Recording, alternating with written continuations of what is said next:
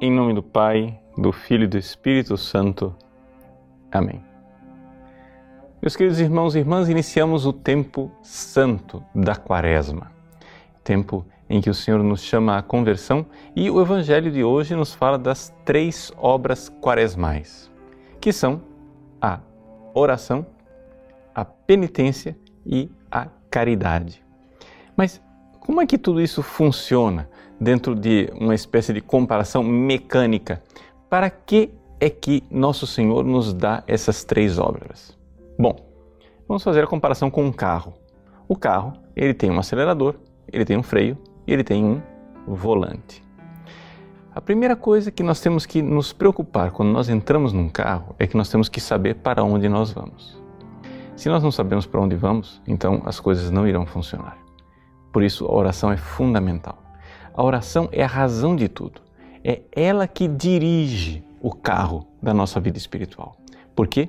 Porque nós estamos aqui nesse mundo para amar e servir a Deus. Se nós não tivermos essa sintonia, se nós não tivermos esta competência de colocar a direção da nossa vida na direção de Deus, então toda a vida espiritual cristã cai por terra.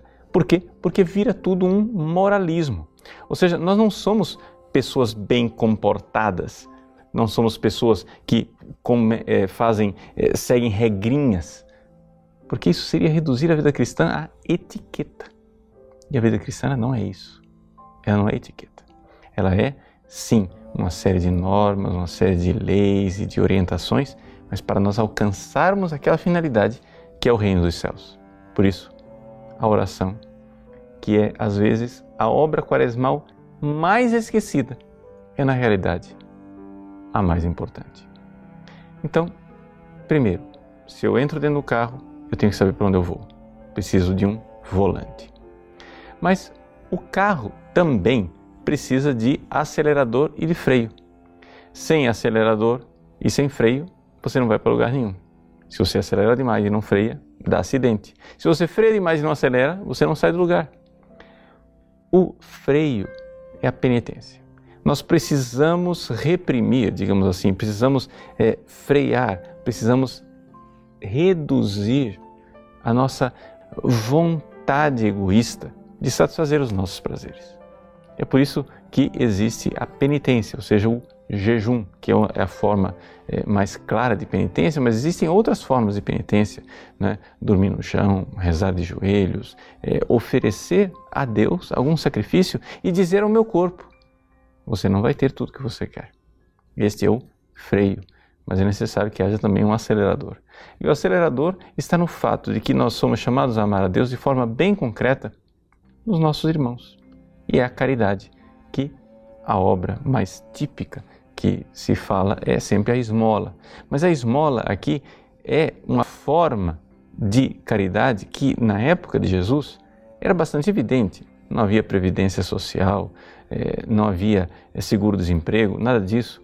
E as pessoas ficavam desamparadas mesmo e dependiam da esmola, dependiam da caridade privada. Hoje, isso não deixou de acontecer. Nesses tempos agora de crise, como é interessante se nós soubermos apertar um pouco o nosso cinto e ajudar os irmãos que estão é, necessitando por amor a Cristo.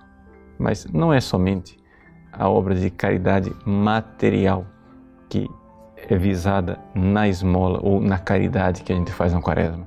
Existem também as obras de misericórdia espirituais, em que nós damos a conhecer às pessoas aquilo que é a doutrina da igreja, nós pregamos o Evangelho, levamos as pessoas para Deus, para uma boa confissão, para uma transformação de vida, tudo isso é caridade, porque estamos preocupados com o futuro dos nossos irmãos. Eis aí as três obras quaresmais: a oração, a penitência e a caridade. São o volante, o acelerador e o freio do nosso carro. Então, no início desta quaresma, boa viagem. A Páscoa nos espera. Deus abençoe você. Em nome do Pai, do Filho e do Espírito Santo. Amém.